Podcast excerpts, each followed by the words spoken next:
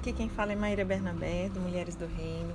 Vamos continuar o nosso estudo, livro de Sheila Walsh, Não Sou Mulher Maravilha, mas Deus me fez maravilhosa. Vamos ao capítulo 2, que vai ensinar para nós sobre baixa autoestima. Eu não gosto do que eu vejo no espelho. Olha o que diz Gênesis 3, no verso 21. O Senhor Deus fez roupas de pele e com elas vestiu Adão e a sua mulher. Espelho, espelho meu, existe alguém mais bela do que eu? Ela mexeu o braço só um pouquinho, sentiu o chão e deixou a poeira passar por entre seus dedos. Enquanto se movia, ouviu um som, uma voz. Não estava sozinha. A voz era linda. Fez com que risse e chorasse ao mesmo tempo. Vagarosamente, Eva abriu os olhos. Estava claro, tão claro que fechou os olhos novamente por um instante. A voz falou mais uma vez. Quando abriu seus olhos pela segunda vez, viu uma mão estendida. Segurou a mão e foi se levantando até ficar de pé na luz do sol. O cabelo balançava como linhas de seda. Eles andaram um pouco de mãos dadas. Ela não conseguia ver o rosto de quem a acompanhava porque estava muito claro, mas uma grande alegria encheu o coração e a alma. Quando pararam, ela se viu olhando para um estranho. O ser luminoso pegou suas mãos e as juntou com as mãos da pessoa na frente dela. Este a encarou e lágrimas começaram a cair do seu rosto. Ele trouxe as duas mãos até dela, até o seu rosto, e ela começou a cantar. Era o amor mais puro que já existiu. Gênesis 2:23 Disse então o homem: Esta sim é osso, é osso dos meus ossos e carne da minha carne. Ela será chamada mulher, porque do homem foi tirada. Eu mal posso imaginar como é que Eva era bonita. Eu sei que quando a gente lembra, né, de Eva, algumas de nós, eu vou falar de mim, eu conheço várias amigas, várias mulheres que fazem o mesmo. A gente acaba brincando e fala: "Nossa, quando eu encontrar com Eva no céu, ah, deixa a Eva comigo". Não é verdade? Por quê? Porque nós atribuímos a ela, né, todo o mal, o, o fato dela ter cedido ao pecado, as dores que nós sentimos, as cólicas ao parir e tudo mais, né? E só que eu acho que isso impede que a gente olhe com esses olhos aqui que Sheila desenhou para nós. Então vamos deixar esse rosto de Eva de lado e vamos contemplar essa Eva com esses olhos. Eu mal posso imaginar como que Eva era bonita. Ela era a criação perfeita de Deus, feita à sua semelhança. No texto original, eu não sei se você sabe, mas o Antigo Testamento, a maior parte dele foi escrito em hebraico, pouquíssimas partes em aramaico, mas também a grande parte em hebraico. E as duas palavras, imagem e semelhança, respectivamente é Selen ou Selem e semelhança é Demu, Demut. É, e estão unidas por um hífen, imagem e semelhança. É uma grande declaração. E pare e pense nisso por um instante. Deus nos deu o dom maravilhoso de sermos feitos à sua imagem e semelhança. Através dos tempos, artistas, é, poetas tentaram capturar uma imagem de como Eva poderia ter sido. E tem um poeta cego chamado John Milton, ele escreveu assim: Ela parece absoluta e completa em si mesma. Que pensamento completo! Não faltava nada para ela, pois havia união com Deus e o seu marido. Novamente, Milton escreveu a criação perfeita, a última e melhor. George Herbert, o poeta galês do século XVI, ele escreveu assim sobre Eva: O homem era pó refinado, mas a mulher era pó duplamente refinado.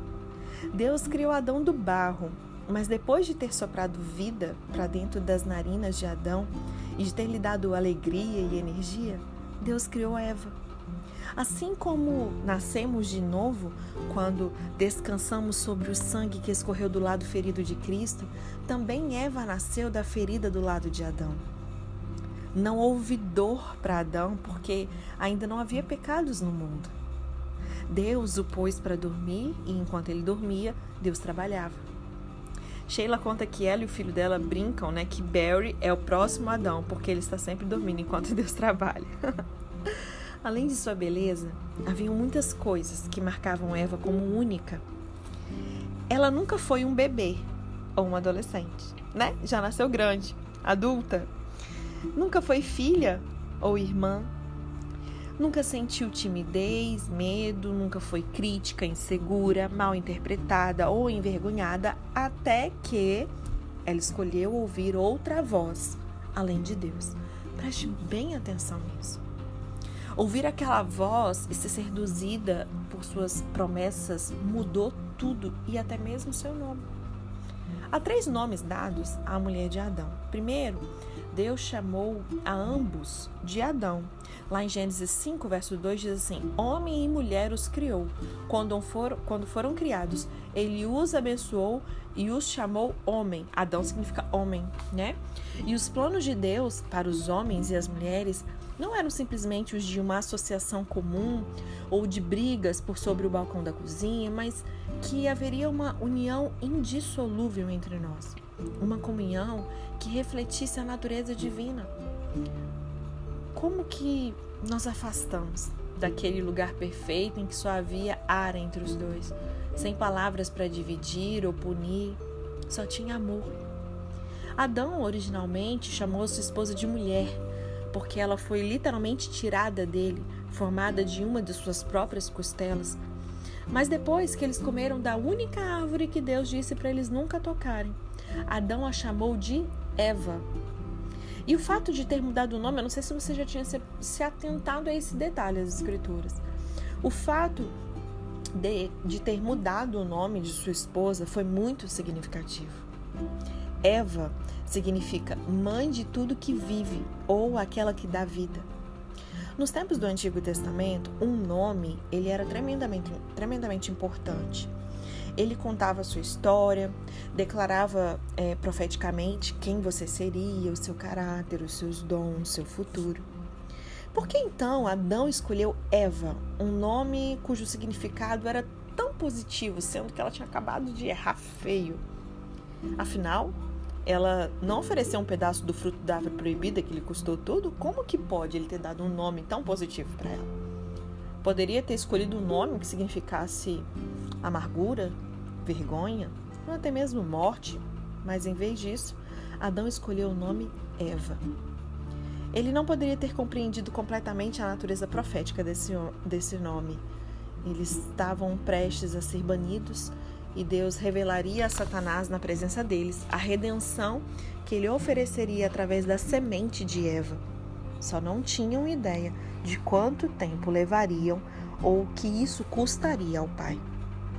Não havia sombras no Éden. Não havia medo ou ameaças, nada além de alegria, riso e amor. Deus, ele deu o mundo a Adão, levou todos os animais até ele deixou que ele, escol ele escolhesse os nomes. Adão e Eva puderam comer do fruto da árvore da vida para que não morressem.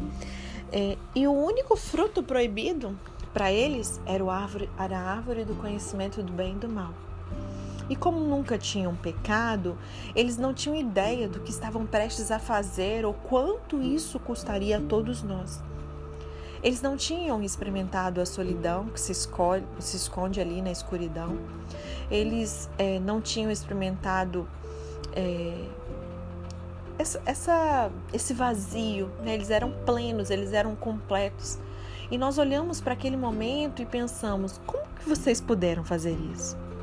Como que vocês puderam trocar o um mundo de perfeita paz e harmonia pelo mundo em que nós vivemos agora?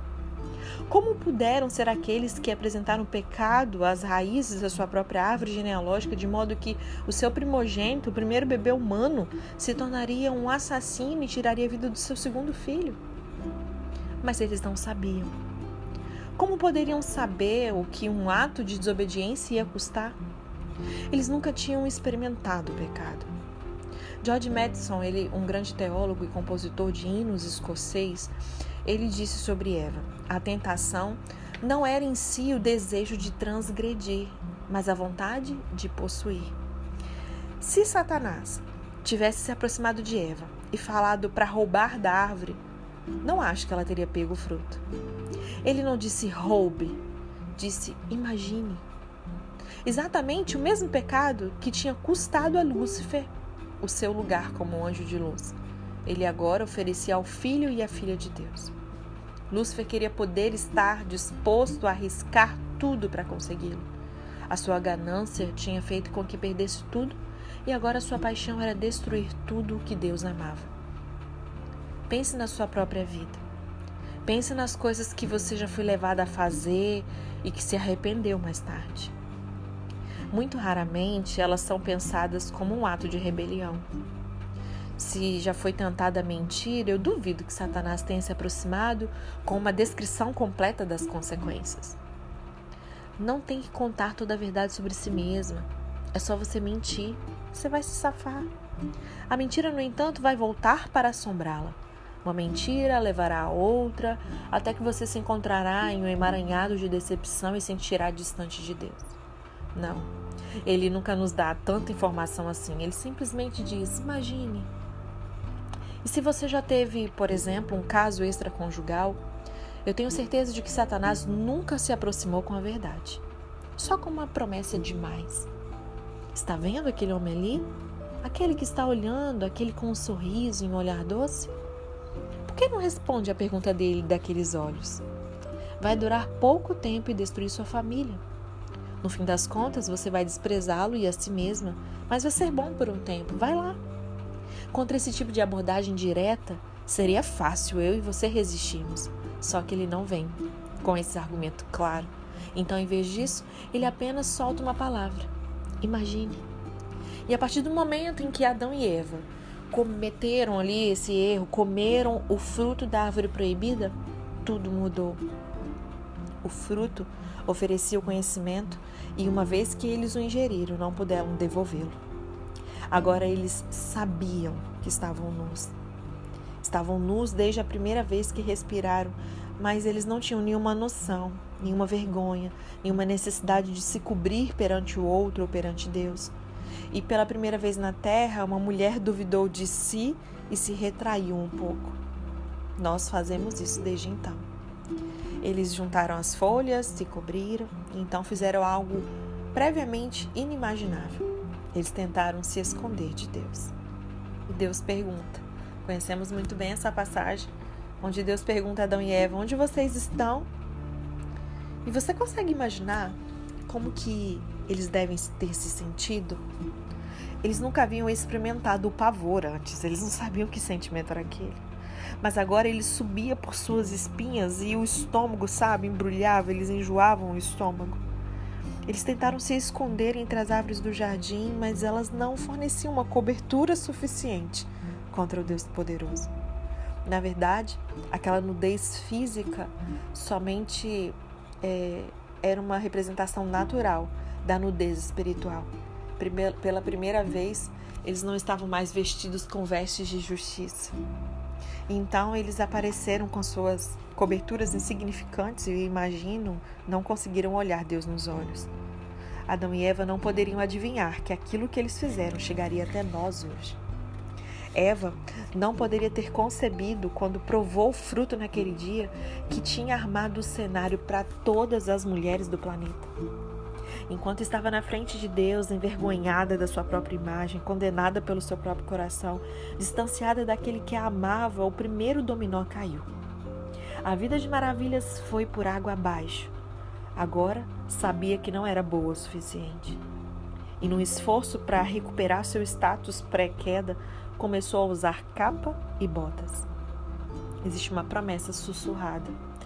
Eu acho o livro de Gênesis cheio de sombras do Cristo que viria. Deus rejeitou as roupas que Eva fez, as roupas que ela esperava, é, que ela esperava que pudessem cobrir os seus pecados. E ao invés disso, Deus providenciou uma cobertura para eles, assim como faz para nós. Nunca conseguimos esconder os nossos pecados de Deus.